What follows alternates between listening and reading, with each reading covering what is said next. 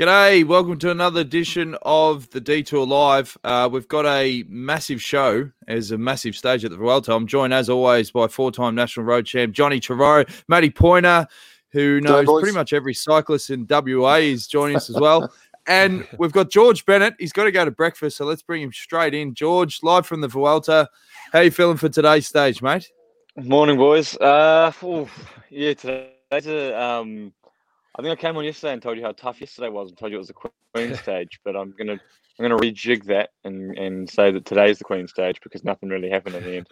Um, Mate, that yesterday yesterday was was filthy. It was so hard. It was just on all day, and it was just you know absolutely one of the hardest stages around. But the the wind was just a massive headwind in the final, and so you didn't see the big gaps at the finish. But um, yeah, people at home think we didn't race yesterday. We uh, they're wrong. We raced. We didn't have a kilometre easy, but yeah, um, I think I think now after having seen what happened with the wind yesterday and the headwind in the end, the big attacks didn't come like we we sort of anticipated. Um, I think today will be because it doesn't matter which way the wind's blowing. It's twenty seven percent. So, is this going to be the steepest climb you've done, George? Uh, potentially. I mean, I've done I've done. I think Los Machucos was was the one where Valverde and Roglic um, just sort of destroyed everybody last year. I think that was potentially had harder ramps. Up. yeah, I, I, but I think this could be. I mean, it's probably the last sort of of the mythical cycling climbs that they haven't done.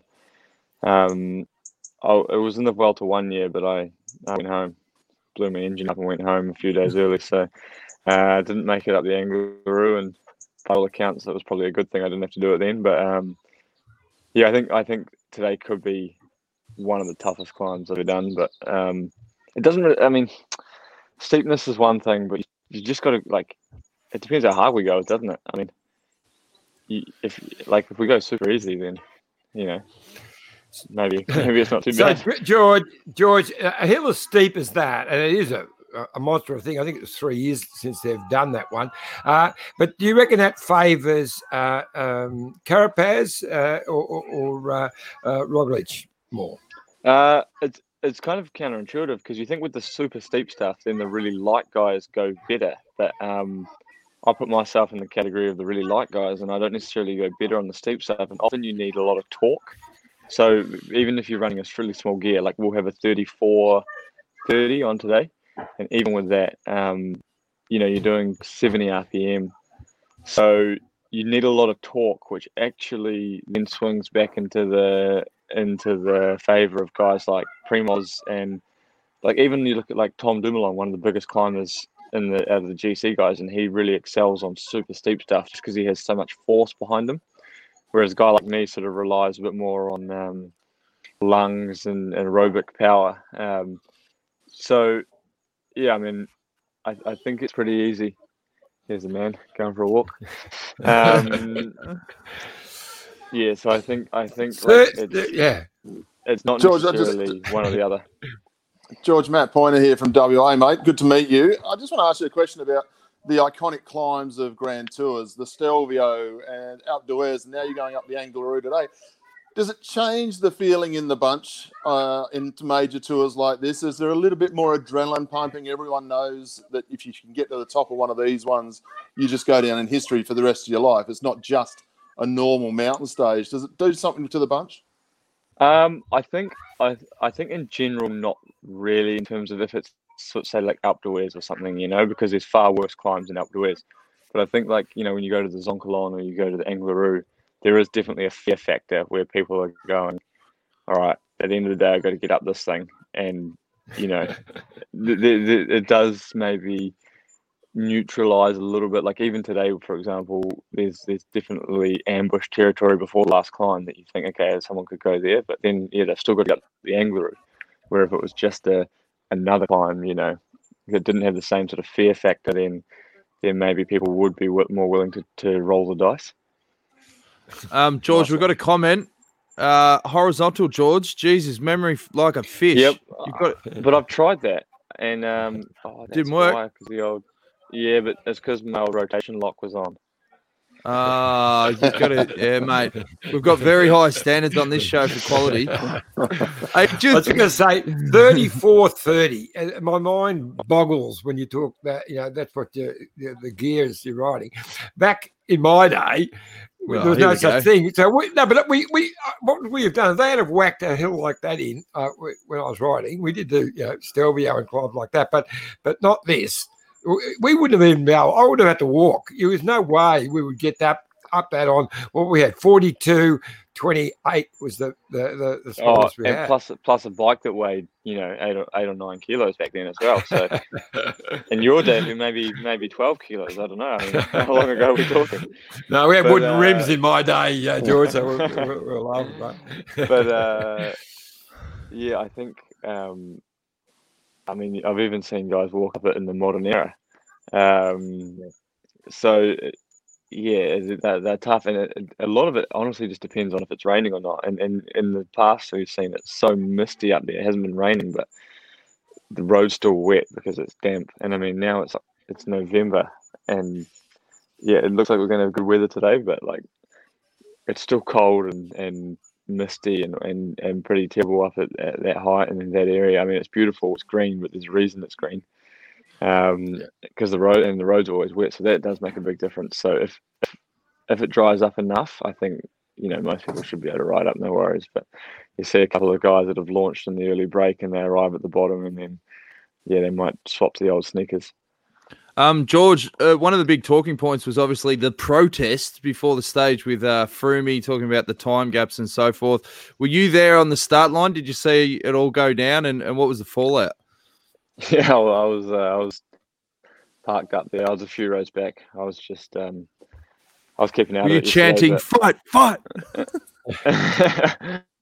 the, uh, the only observation I did make was that at one moment, one guy from Cofidis, a Spanish guy, he just had enough, and he just he just charged off in this dramatic, uh, like, "Oh, we're just starting. Stuff this. We're just going to start."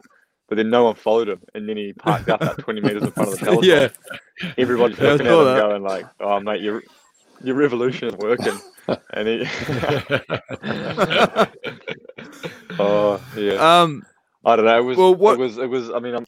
I'm cautious with the protest. I mean, I agree that actually, I. I. I have to say I agree with the sentiment of it in terms of they shouldn't have had. We shouldn't have had the jersey. It should have been a three second rule. I mean, it shouldn't have been a three second rule when you look at the course, but they said it was going to be, and if they say it's going to be, then it needs to be because um, they can't just change the the rules retrospectively. Um, so I was of the school of thought that okay, if they said it was going to be, which was a dodgy call, but okay, then it should be. Um, but yeah, I was also hesitant that we shouldn't necessarily protest every single thing because at some stage something's ter- like you know there's going to be something ridiculous, unacceptable. You know, it's it's snowing and we have to do the Tourmalet or something like this. You know, and then we do need protest. And then it's kind of like crying wolf, you know. We protest everything, so yeah. maybe there was a more diplomatic solution than protesting. It was just badly organized because you know we got there and then there was a protest and then there was, um, you know, the jury guy wasn't even there and then there was it was all sorts of like, you know, Was it just a? Uh, was it just a? a Sorry, but was it just a spur of the moment thing from Froomey? Uh, Like it didn't seem to be that organised pre him sort of telling one or two guys right on the start line. Oh, there, is a CPA WhatsApp group, so um, I'm not in Right. it, but um, I think there was. should be. I think, uh, yeah. I, no, I don't want to get involved in that. I'm here just to pedal around and get bottles. But uh, yeah, I think I think there was chat of it. So um, I'm not exactly sure what they wrote on in the got- group, and yeah, so it's it's hard for me to say like, I was you know, but there was a few people that I was with, you know, ten rows back that were going, oh, what are we protesting? So I, I, either their either representative hadn't told them, or they um, they just didn't care. I don't know. It, it- it was a little strange. It wasn't like a big issue for everybody. George, today uh, with this monster finish and it's so steep, does it change your role at all? Do you, have you spoken about uh, with team tactics? What uh, uh, are there any changes to your role uh, for today's start? Um, it's very important. Well, hopefully I can hopefully I can ride on the steep part because yesterday, you know, I took over the front, um, and it was still steep, but you know, two three k to go, but it was just such a big headwind that you know I was going full gas on the front, and the guys were having a picnic in my wheel. So, um, yeah, at least today when I ride fast on the front, you know, they also have to ride fast in my wheel. So, um, if, if if I can at least start my pull on that steep bit, then um, you know it'll be sort of every man for himself. But I think we showed yesterday that we, we you know we had six guys there with when it was thirty guys in the group. So we've definitely got the collective strength, but um, yeah, it's changed because when it's twenty five percent, collective strength doesn't really count for too much, you know, because you can't really tow anybody up. So yeah, be, I'm I'm I'm I'm very curious how it's going to evolve today. All right, mate. Well, we better let you go to breakfast. How Yep. do you pump these calories in over this weekend? Was it a monster dinner and back it up again with a monster brekkie? Yeah, it was a big one last night. I think I was putting away about fifteen hundred calories last night. So just in just in the dinner part of it, and then you've got dessert, and then you've got you know night snacks and all the stuff. Oh, so you're putting sounds like putting heaven. away, but well, you think it's heaven, Jonesy, but it's not fifteen hundred calories like we used to. It's it's white rice and Oh, yeah. bloody olive oil. So Oh, well. Go and enjoy it, mate. Thanks for joining us again. Good luck for today. cheers, guys. And um, Good luck, yeah, we'll speak to you again soon, mate. Thanks, George. See you, boys. Yeah, See you later. see you, bud. George Bennett, what a legend. Uh, just about to nick off to breakfast. Now, talking about quality on this program, John, you were adamant to me last night that you did not burp during the I program. didn't, I didn't. I didn't. I don't care John- what your little machine tells you. I didn't burp. Okay, Maddie, you can be the judge. I've got the video. You make the call. Just have a look All at right, this. all right, I'll Um, have a look. The little um, smiling Did you, assassin, as they did, call you it. just burp? did you just burp then? No, I didn't. So don't blame your uh, sound mal- malfunctions on me, Daniel. the little, the little, the little, the little. It's- I didn't. I, I, um, Come Now on! that's a burp. Now that's a burp. That is No. a burp. Uh, Just when It's like, that was the there was limit, a- you just jumped over it. there is a sound malfunction right at that moment, and you've got it. But it wasn't me. So another another thing, Matty, is if he's been wine tasting, he's in the, Gambia and he's been wine tasting all day. So he's coming That's into this show hot. He'll be fine. He'll be fine. He'll be fine. I tell you what, as, George Bennett, he's got that sort of um, that dazed look about him, hasn't he? Just getting ready to go to breakfast, or he's just going through the motions. It's just it's just how they get at this stage of the Mm. bike race, isn't it? I'm got to get up and go to breakfast now. And what day are we on? He had that little bit of a look about him, so I hope he's got some good legs today because he's a he's a fantastic character of the bunch, isn't he? Yeah, for He sure. is, Well, yeah, we'll chat to you about the protest. Um, Geraint Thomas put out some tweets and he said, Great Mm. to see the usual peloton sticking together at the Vuelta, well apart from the usual suspects. And he said, My point is, pro cycling is nothing without the riders, yet all the big decisions are made by suits, and we know the la- we and we are the last to know. The main reason we have no say is because we don't ever stick together as a peloton.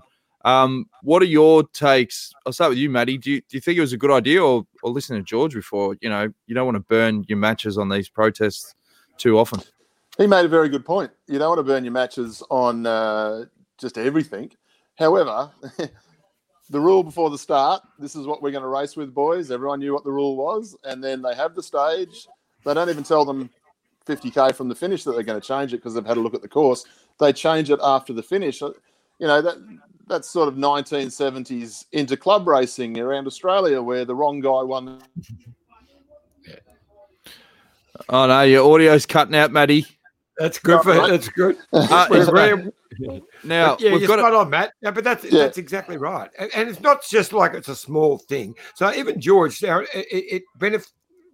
It was a benefit for George's team because his uh, leader got into the red. But um, even he said, "Well, you know, he disagreed with it. They shouldn't have changed the rules." But it's pretty important in a Grand Tour when it changes the jer- the leader's jersey Mm. to another rider. So that's not just a small thing; it's a pretty major Well, thing. that, that's what Froomey said. He said we've changed the jersey now for yesterday um, because it changed the race. If we start and jump over the jersey, they need to control. If we start, we have the jersey, we need to control. So it changes the whole race. So um, Yeah. be- Imagine that if that had happened at, cer- at certain times of the last week of the Giro.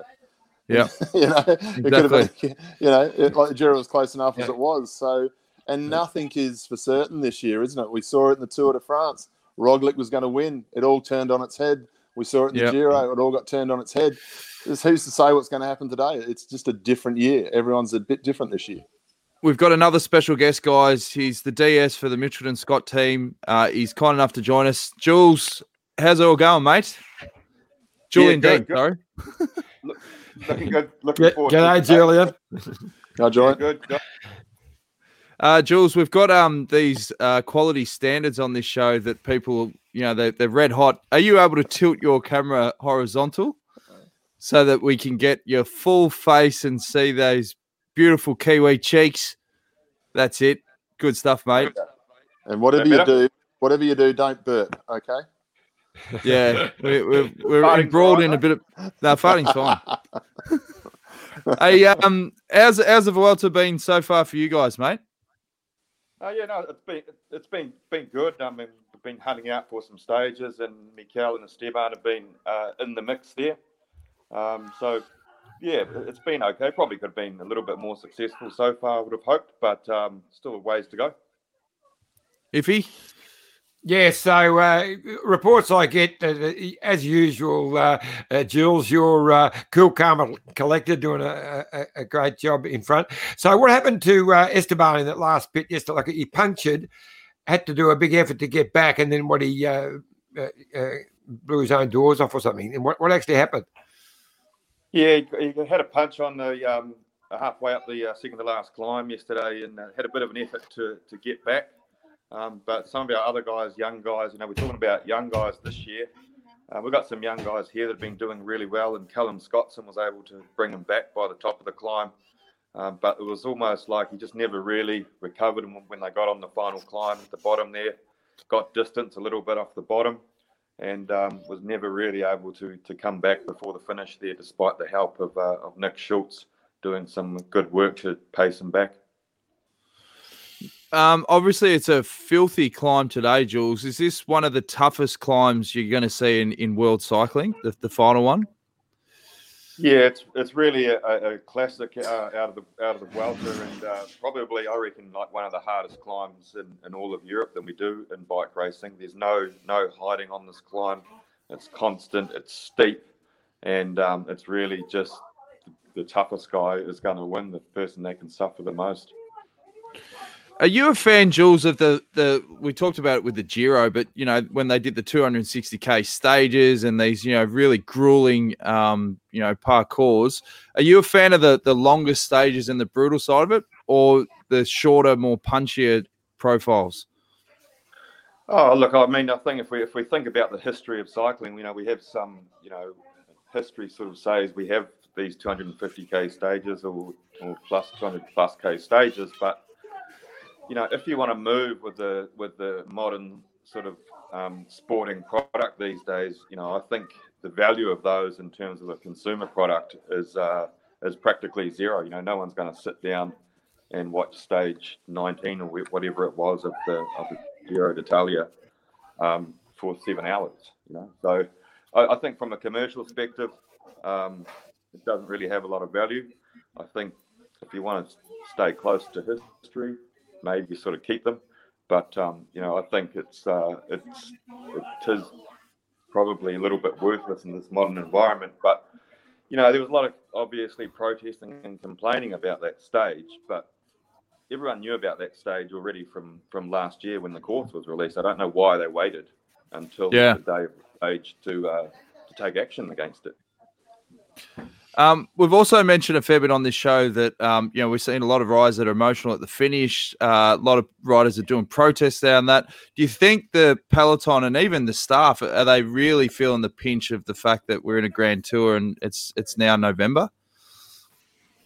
Yeah, look, it, has been a, a, funny old year, as we all know. There's um, you know, there's certainly a lot of mental fatigue of, of just having to race in these under these COVID restrictions that we've got now, and you know, there's no way that um, the the things that we've been having to do as a team in the race in these environments, you know, cracks start to appear. People get a bit more fragile than they, they normally are, and you know, I think some of the things that we see happening now, um, rider protests, these sorts of things are, are probably uh, have a, a, component of that.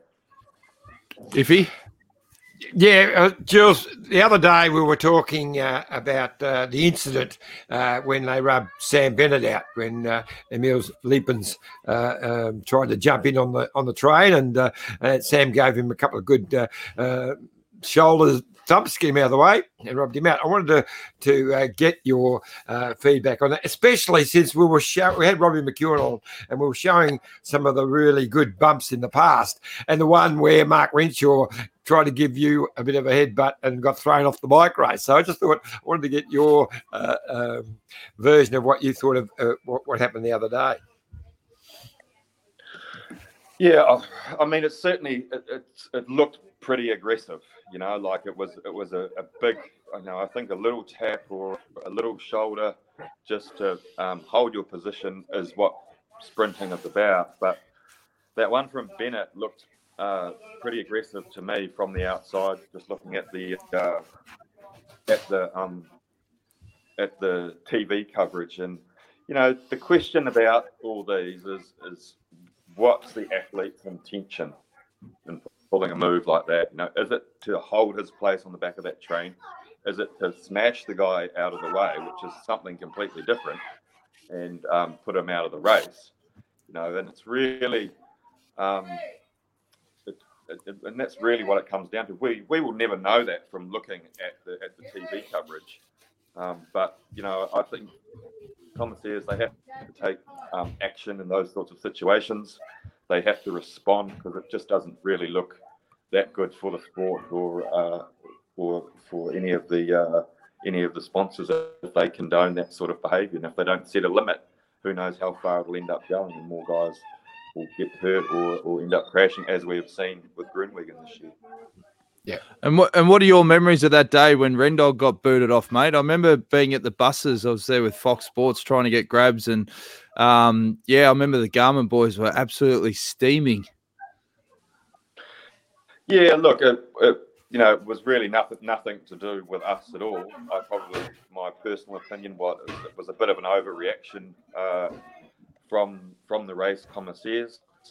It wasn't that, you know, it looked like it was really quite aggressive and intentional on TV, but it wasn't really. It was just sort of a, a, a tap with the head, you know. And um, but I also understand the Commissaire's position, like, like we were just talking about. It's the most Tour de France is the most highly televised sporting event annually in the world. There's millions of people around the world watching it, and they've got to be seen to be taking correct action and, and setting setting limits. And it's it's a hard thing to get right when you make those decisions.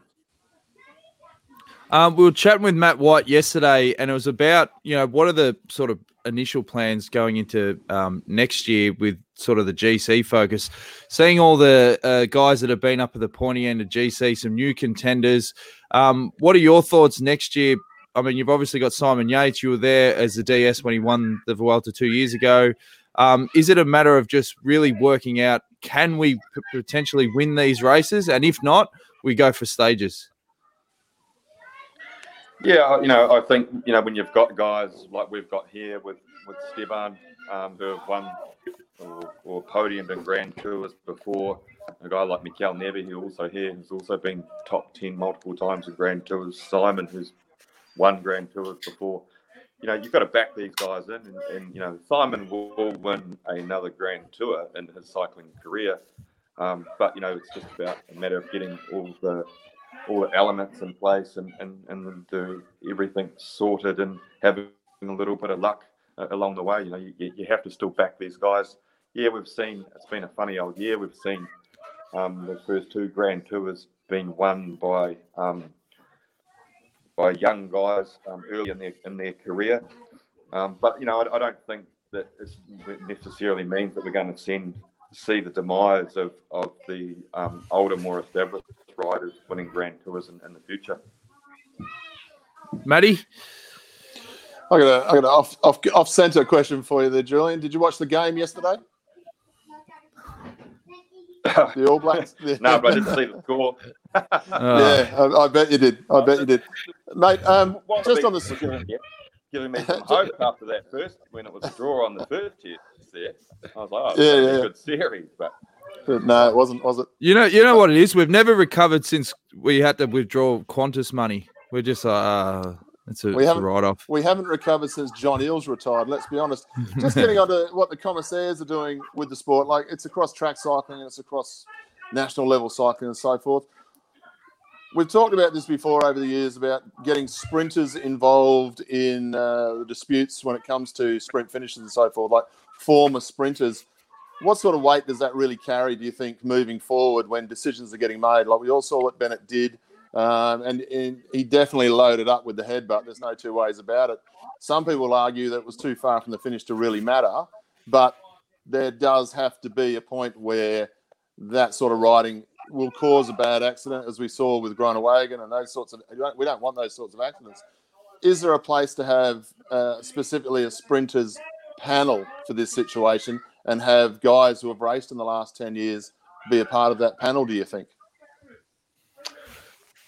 yeah, I mean that could could possibly be a a, a solution or or um, a way of of I, I guess controlling these situations a little bit more. But I, you know, I I sort of really think that um, there should be some discussion with the riders after the race as well. You know, Just ask them some hard questions, figure out their intentions, and and hold them. You know, we do hold them accountable by um, by relegating them or whatever.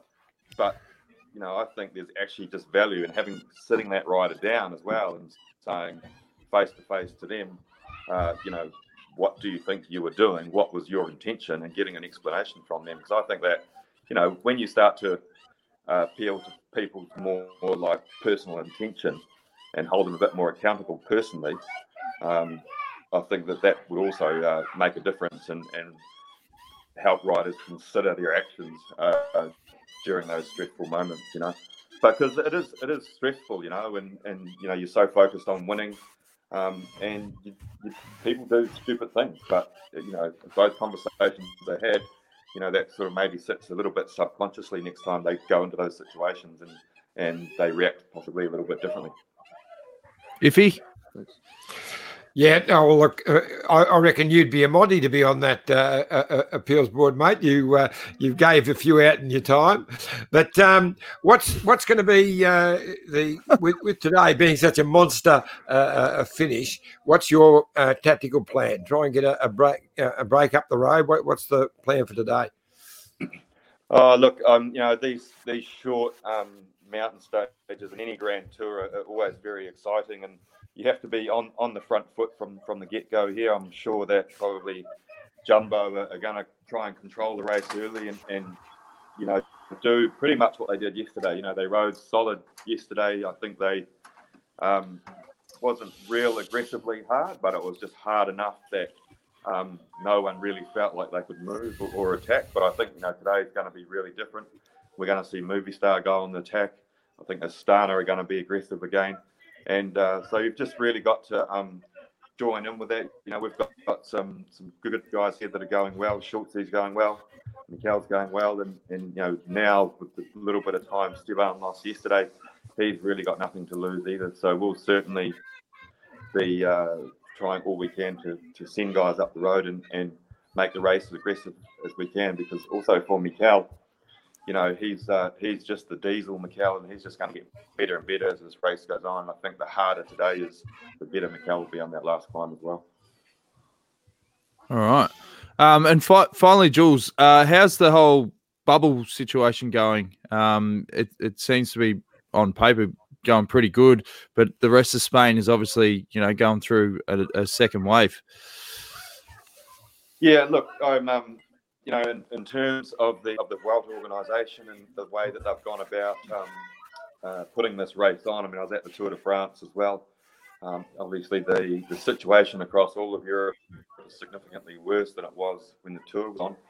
But you know, I can only commend the organisation uh, at, at the Vuelta. They're doing a, a fantastic job. Um, the hotels we've been in have been sensational. We've had separate dining areas. We've had uh, each team's been on the floor. Uh, Ineos has been in the same hotel here with us in Asturias uh, the last two nights, and you wouldn't even know that there's two teams in, in the same hotel. So um, I actually, um, you know, and I was, I was, saying to the boys, there's a, you know, there's a lot of dialogue, a lot of discussion on on the bus uh, every morning and after every stage about the situation in Spain or across Europe and the risk that we um, that we're putting ourselves through. I guess by traveling from city to city and, and being at the starts and being at the finishes. But I, I really believe that um, you know one of the safest places to be um, in Europe at the moment is in the water. I feel really really safe, and you know there's uh, just going to extraordinary lengths to to uh, make sure that the welfare of all those involved in the race is, is really good. And you know an example of that is you know the barriers around the finish. You can see them spraying disinfectant on them um, every day. You know, so just little things like that certainly make um, make you realise that you know if we're going to move forward in the middle of a pandemic, yeah, it's a lot of work for everyone, but uh, strategies and things you can do to to to keep life moving forward. John used to do the disinfectant spray at the bakeries for all your cronies that went into the VIP area, didn't you? Yeah, but for a lot of different reasons, but we won't go into that. uh, good stuff. Um, hey, Jules, before I let you go as well, uh, what's the food been like? I used to love asking Whitey these questions. You're getting a lot of paellas, a lot of local delicacies. You, you Sorry, I just missed there, that mate? question. I said, "What what's the food been like at the Vuelta? Are you getting a lot of local delicacies, a lot of um, paellas, those bas cakes?" Um, yeah, I mean, it, I mean, one of the great things about doing the Vuelta is that you know there's such a diverse amount of cuisine as you're travelling around Europe. We've been up up in Asturias uh, here the last couple of nights, so um, been some some with the local fighters, which is always a bit of a treat. And then uh, after today's stage up Angliru, we're heading across to Galicia, which is uh, which is uh, famous for all its seafood. I think you might remember Jones when we were in 2012. Yeah, Steve O showed us those pippies. Yeah, the delicacy. They right. just so scraped them off the wharf. So that'll be. Uh, there must be a bit of a delay. oh, that's good. good. oh well, thanks thanks for joining us, Jules. Uh, all the best for the stage today. Um, really looking forward to the final climb, and hopefully uh, Chaves and Nieve are bopping around the pointy end, mate. So all the best. Good. Thanks, Jules. Thanks, mate. mate. See you, mate. Sorry, mate. See you guys. See you, mate. Julian Dean. Um, bit of a delay there in the end. Sorry about the uh, technical difficulties, but we got the guts of it. Um, he's a good man, Jules, and the, and the, you were saying before, if he he is one of the most intellectual guys and the smartest guys I've met in my time in cycling. Not just for his race smarts, but his people smarts. Like he can really read human emotion. And when they won the Vuelta two years ago with Simon Yates, he was so instrumental in that because he took the pressure out of it, took the pressure out of the race, and there was no expectation. Every day it was just like I wasn't there, but what I was getting fed from the guys that were was he just kept them so focused on it's just day by day. Don't stress. We don't have to do the work. You know, sometimes you can get in a race and the DS will, you know, want to put the guys on the front because we got the jersey and all this sort of stuff. Yeah. They literally create create pressure. Yeah. Yeah. Hundred percent. Now, John. Oh, sorry. Well, no, I thought right. we'd just have a little talk, talk about uh, uh, last night's stage, which was a ripper stage. I mean, uh, we it was called the Queen Stage, and everyone was saying it was going to be the race that turned uh, uh, this for well turn around. Didn't turn out that way, uh, as far as the GC was concerned. But the break went you know, on the on the second climb went fairly early. So they had a cat three just after the start, and then four cat one. So it was a monster day. It was like a you know you looked at the, the map. It was a, a a jigsaw. But the, the break never got that far. They only had two minutes, uh, I think three minutes max. And and even though they were chasing, they managed those riders managed to stay clear. And I was really impressed with young uh, uh, Michael Storer, you know, the young Sydney boy. Uh, uh, uh, uh sorry, sorry, John. I just have to correct you there. He's from WA. Oh, you're kidding me. Sorry, you're kidding me. Sorry to just keep. Oh, no. right. We have the most impeccable uh, yeah. research on the detour, Matty, as you're well aware. well, well, he did. He, he, was in Sydney for quite a while as a young as a youngster. I think I think he might have had a he might have stopped off there on a plane ride once, but he did he did a great ride, didn't he? Like you know, um, top he third place on the stage. He was in the break all day, like you say. That breakaway they never really let it go, did they? They really sort of let it sort of almost dangled the carrot out there all day until right near the end, and then it started to take some time. Yeah, and yeah, uh, yeah. we saw uh, Soler just doing his usual aggressive riding, but um, they had his measure yesterday because Soler, I thought was for a while there was going to be the guy who tore them to bits, and it wasn't to be. Yeah, although he was really looking for GC as well. So, uh, whereas young Gaudu was the one who uh, Yeah. who rolled him in the in the finish. But, but Michael Storer w- was brilliant. I, he rode a couple of Sun Tours, but it, this is his third, he's only twenty four. Was he twenty three? And he's twenty three, and this is his third Vuelta. So um, yeah, he- he- he's an impressive young lad. And I, Yeah, no, it- they're coming out of a, um, there. They've got that little. There's a really great little bunch at the moment. Okay, yes, you know my feeling towards WA kids. They've got Storer, Hindley, Robbie Power, Durbo, who's showing them the way, and of course before that we had Hank and others. Um, but then you've got Jack Haig and the Schultz boys and the Scotsons and Uh, Matthews, we you know, we like- get it, mate. We get it. You're bloody there's good. so many there's so many good boys in this town in in in, in Australia who you know they're not there they're not knocking on the door to be super domestics. They're knocking on the door to be tour winners and one day classic rider winners. Like I really look forward to seeing what the Scotson boys can do the South Australians can do over this next couple of years because so much power so much strength from those two lads. Australian cycling is just in such such a good spot. And of course and I'm remiss of not mentioning Caleb and uh, Kaden Groves as well.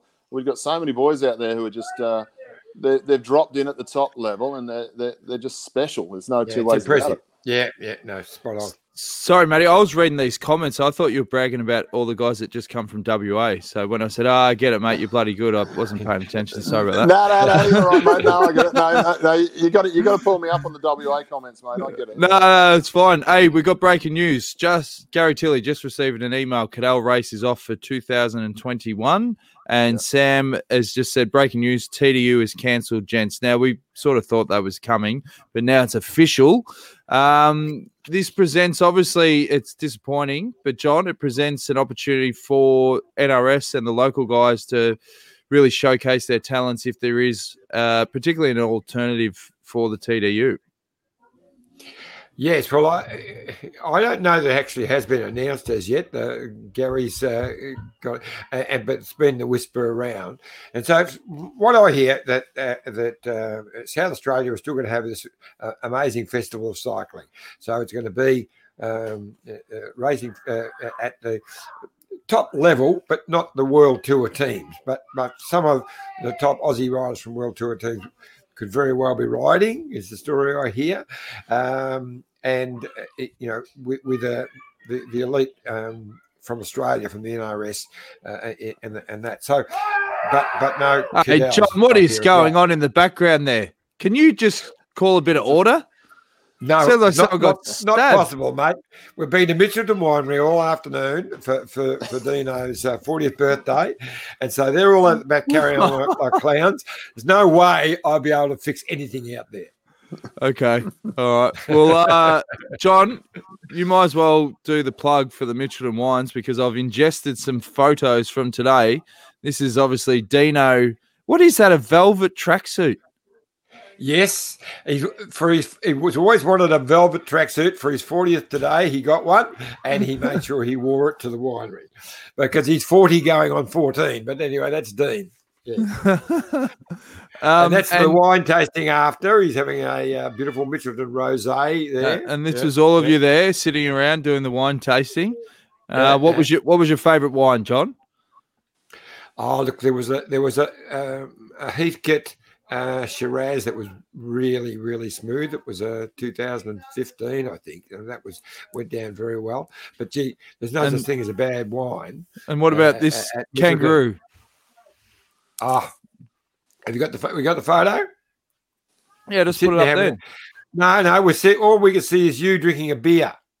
What? No, it's all definitely. we saw was you drinking a beer. Did No, you see a was you. photo already, food? Uh, yeah, there was one of you, John. Sorry, mate. Can There you was- see Oh, it, John?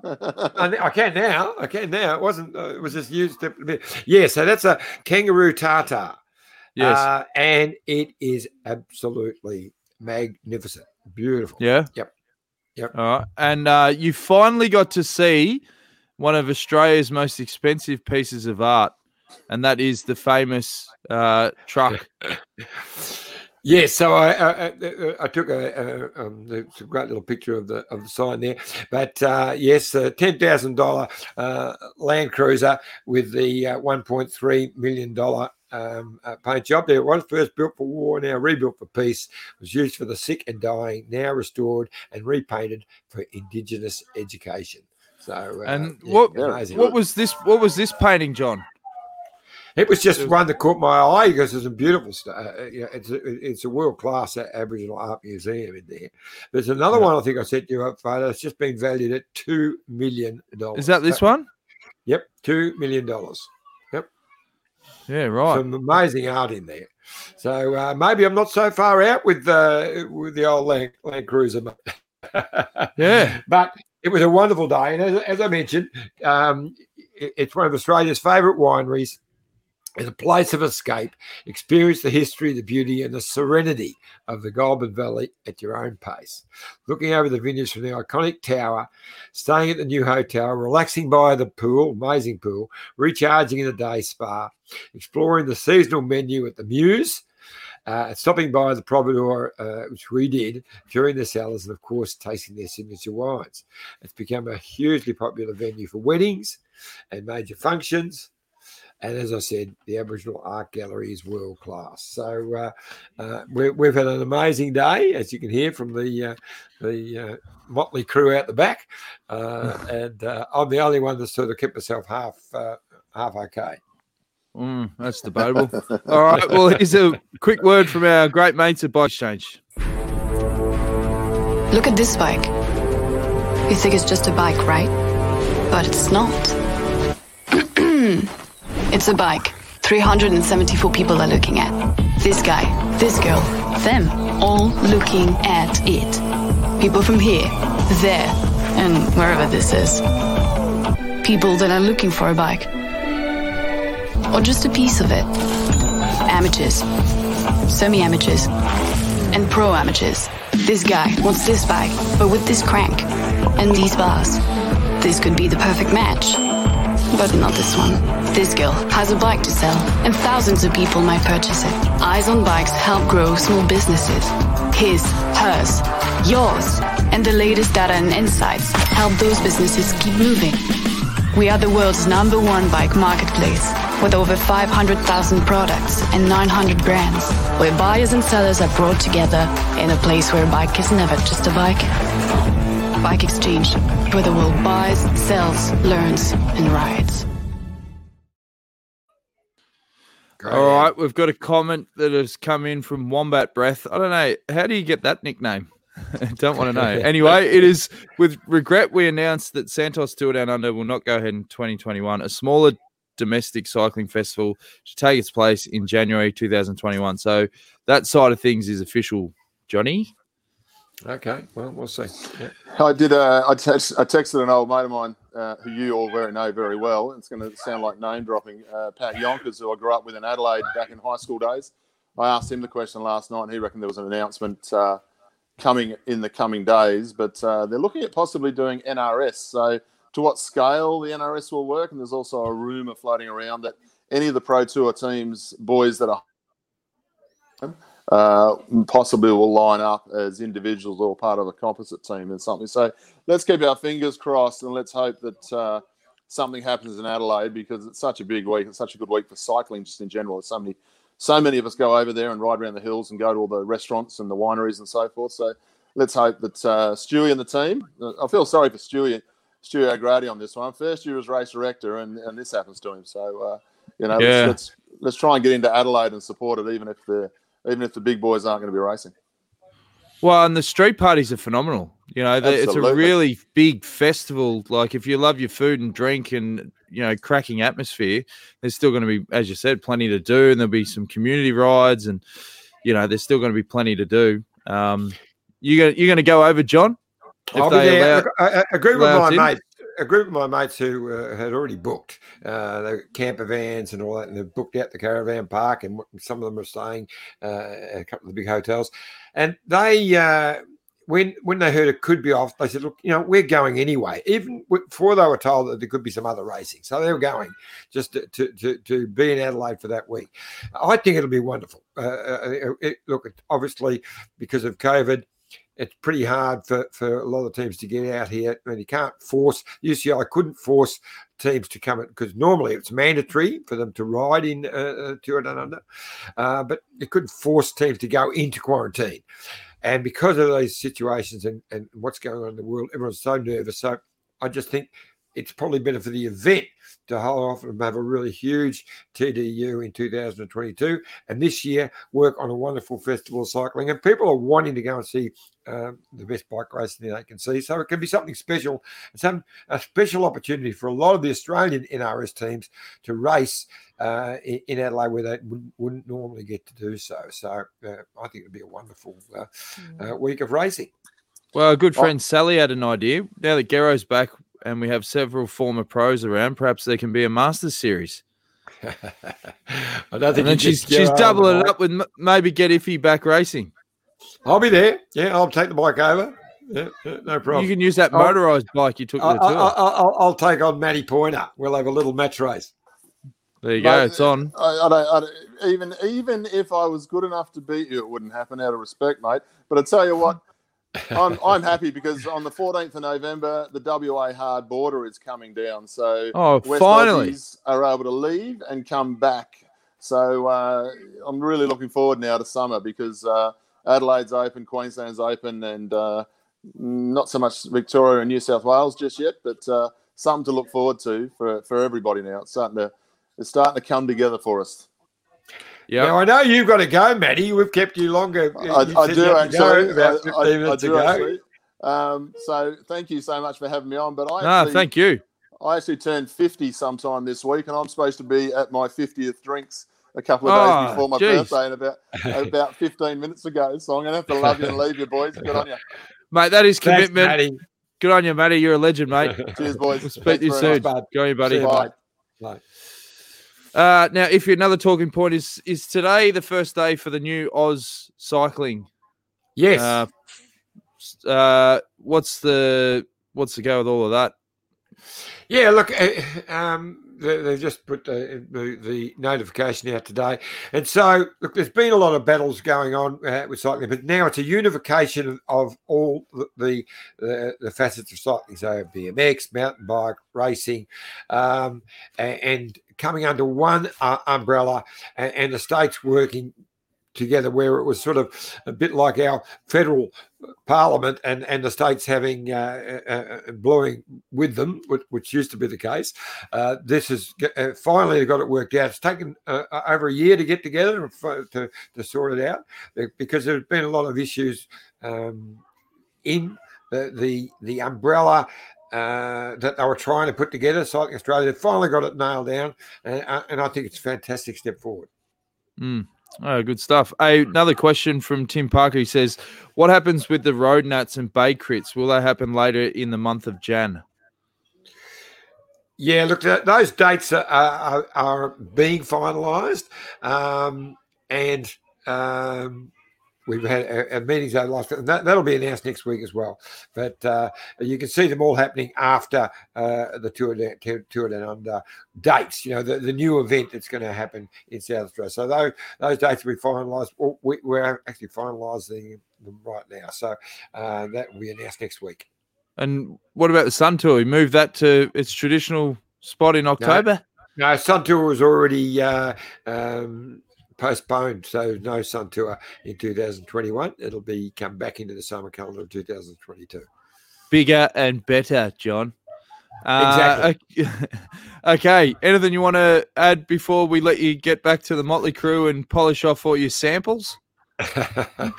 no, no, it's been a great little program. Uh, I'm looking forward to, to tonight's stage. It's going to be a ripper.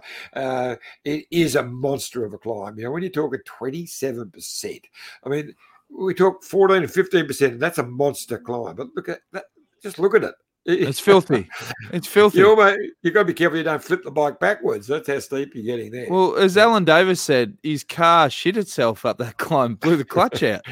I think he put it much nicer than that, but yes, it did. It didn't make it. You're, you're right. Uh, yeah. Sorry, mate. It's a family show. All right. Who's your prediction for the stage? Roglic? Gee, you know what? I, I just reckon it could be. Uh, uh, I reckon Carapaz will be slightly uh, uh, better on the really steep path of this. So I'm going to go for Carapaz. Carapaz four dollars, Roglic two dollars thirty-seven. Uh, oh, geez, you you scroll down the list. Dan Martin nineteen. You know, you want to you want to be backing someone that's obviously got the legs. Nieve, um, thirty four dollars. Uh, Valverde twenty six. Yeah, it's probably going to be between the the hitters. Eh? Uh, Vlasov is 550. Uh, I'm going to stick with Roglic, mate. I think he's uh, going to be too good. But um, the only thing, yeah, when we saw, actually, no, nah, hang on. When we saw him at the tour, remember on that filthy stage, uh, it was a little bit too sharp for him. So maybe Carapaz, yeah, that might be the bet. All right, I'll jump in with you, Carapaz. okay. All right. Thanks for All tuning right. in. Make sure you subscribe on YouTube. Uh, we'll see you again tomorrow at 7.30. We may have a special guest. We put the feelers out. Uh, if so, follow our social channels on channels on Facebook and Twitter, and we'll let you know who that guest is. Till then, see you later.